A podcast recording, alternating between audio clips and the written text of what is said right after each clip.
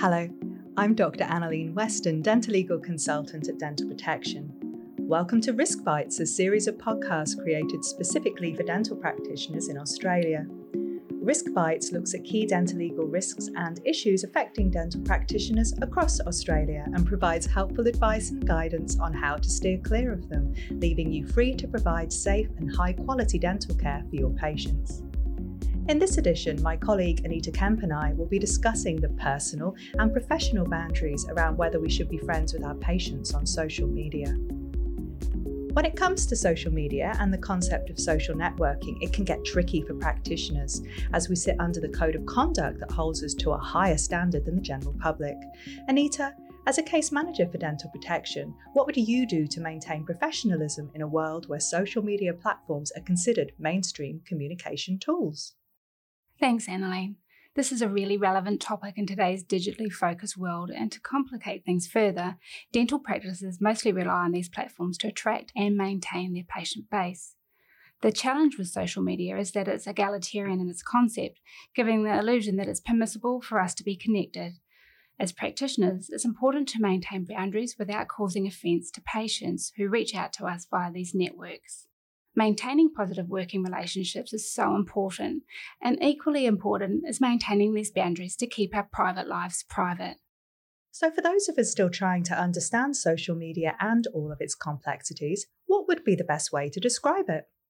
Annalene, I might defer this one to the Oxford Dictionary, who defines social media as websites and applications that enable users to create and share content or to participate in social networking, I also really like the definition by Investopedia, which states that social networking is the use of internet based social media sites to stay connected with friends, family, colleague, customers, or clients. Social networking can have a social purpose, a business purpose, or both through sites like Facebook, Twitter, LinkedIn, and Instagram.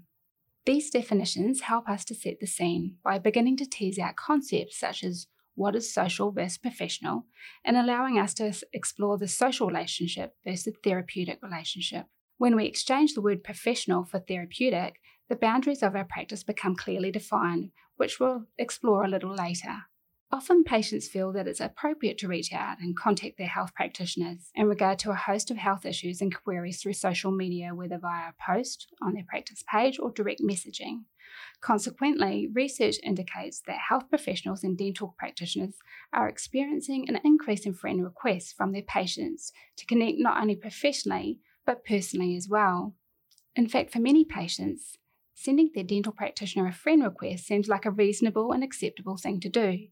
Yet, in most cases, it would be fair to assume that patients may not appreciate or perhaps comprehend the professional ramifications of extending a friend request, or for that matter, the personal and professional boundary breaches that could occur. The challenge for practitioners is to balance these privacy and boundary requirements by knowing when to draw the line between their professional profile and their personal profile. And of course, this can lead to those boundary breaches we often refer to. Could you run us through how they occur, please, Anita?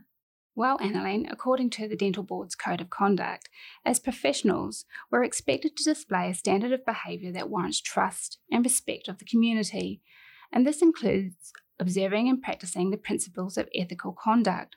So, broadly, professional boundaries are defined as limits or borders which exist to protect the space between professional power and client vulnerability, enabling practitioner and patient to engage safely and effectively in a therapeutic relationship. Now, due to the power imbalance inherent in the practitioner patient relationship, the preservation of professional boundaries is key to preventing abuse of the relationship, promoting good care for patient or client, and importantly, protecting both parties. And we do have such a unique relationship with our patients, one we term a therapeutic relationship, and this in itself has inherent value. Look, it does. The overarching purpose and nature of any relationship between a dental practitioner and their patient is one that is therapeutic which begs the question Does accepting a friend request or followers on our personal sites or platforms add to that therapeutic relationship? The therapeutic lens enables distance from the egalitarian norms that pervade social media and allows for preservation of the patient practitioner relationship. A response to personal online requests can be as simple as saying, As a clinician, I cannot accept personal requests from patients as it affects the therapeutic relationship. This allows the practitioner to maintain their professional boundaries while also acknowledging that the patient's well-being care and care is at the centre of practice. So, Anita, can you give us a scenario that could potentially breach these boundaries? Certainly. Let's consider the following. You accept a friend request from a patient who has a high caries rate, and you notice that they are constantly posting photos of themselves consuming high sugary content and acidic drinks. When asked previously in conversations around diet, they denied these behaviours, stating that they preferred to drink water. Now, would it be appropriate to bring these posts up with them during the next appointment? Could this be viewed by the patient as confrontational? And on the flip side, as their dental practitioner, is it appropriate to ignore these posts and not instigate a conversation around diet and caries? And what if they didn't intend you to see these images? Could bringing them up affect your therapeutic relationship? Could this be considered as crossing professional boundaries? Yes, and social media can also influence our professional reputation, can't it? And also lead to our professional integrity being called into dispute. It can, and it's an easy mistake to make. Accepting friend requests can provide an avenue into your colleagues' and friends' personal worlds where they feel safe posting their personal views and content if content shared on your profile is not to the patient's liking or conflicts with their values, they're likely to shift their perspective and view you as a professional in power, not as a friend, holding you to a higher accountability. In effect, accepting requests from a patient that often presents as a benign invitation can become a privacy issue for your friends and colleagues. The very real fact that posted information is seen, liked, and shared by others beyond the original intended recipients could have unintended consequences and potential ethical repercussions for your friends and colleagues, not just you.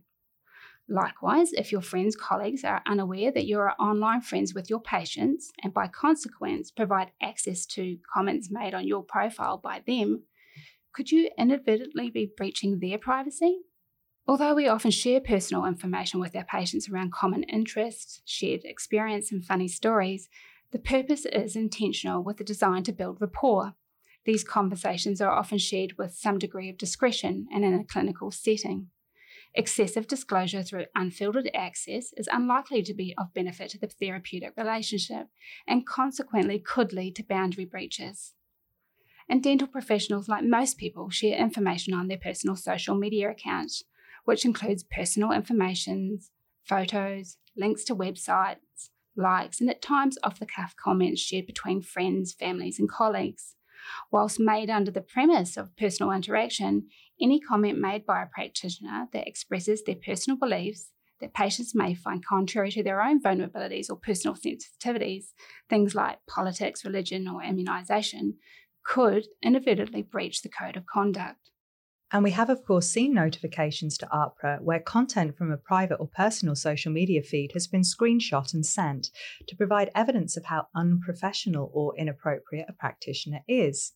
And from our experience, AHPRA do take a dim view of practitioners who fail to keep their professional boundaries on social media. So, how then can we preserve the therapeutic relationship and navigate our way out of a friend request?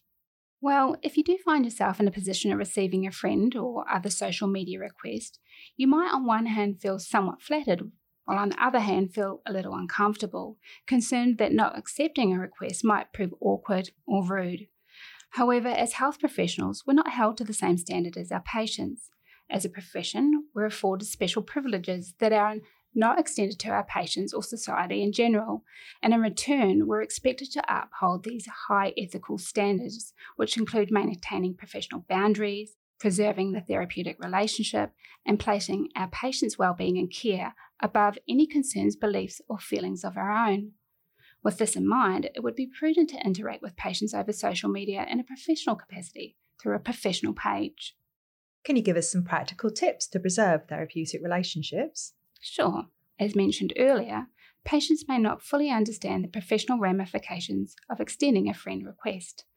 So consider separating professional, practice, and personal profiles on social media platforms and adjust your privacy settings. Change your name to a pseudonym, making it challenging for patients to access your personal page. You could speak to your patient, explain that as a health professional, you're governed by codes, guidelines, and standards that set out expectations of professional behaviours and professional boundaries. And these state that it's usually inappropriate to form personal relationships with patients.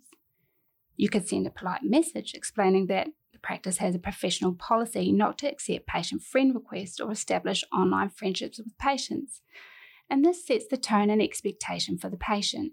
So, would it be fair to say then, Anita, that as all forms of social media have become so intertwined with our social fabric, managing social media on both a personal and professional level has become increasingly important?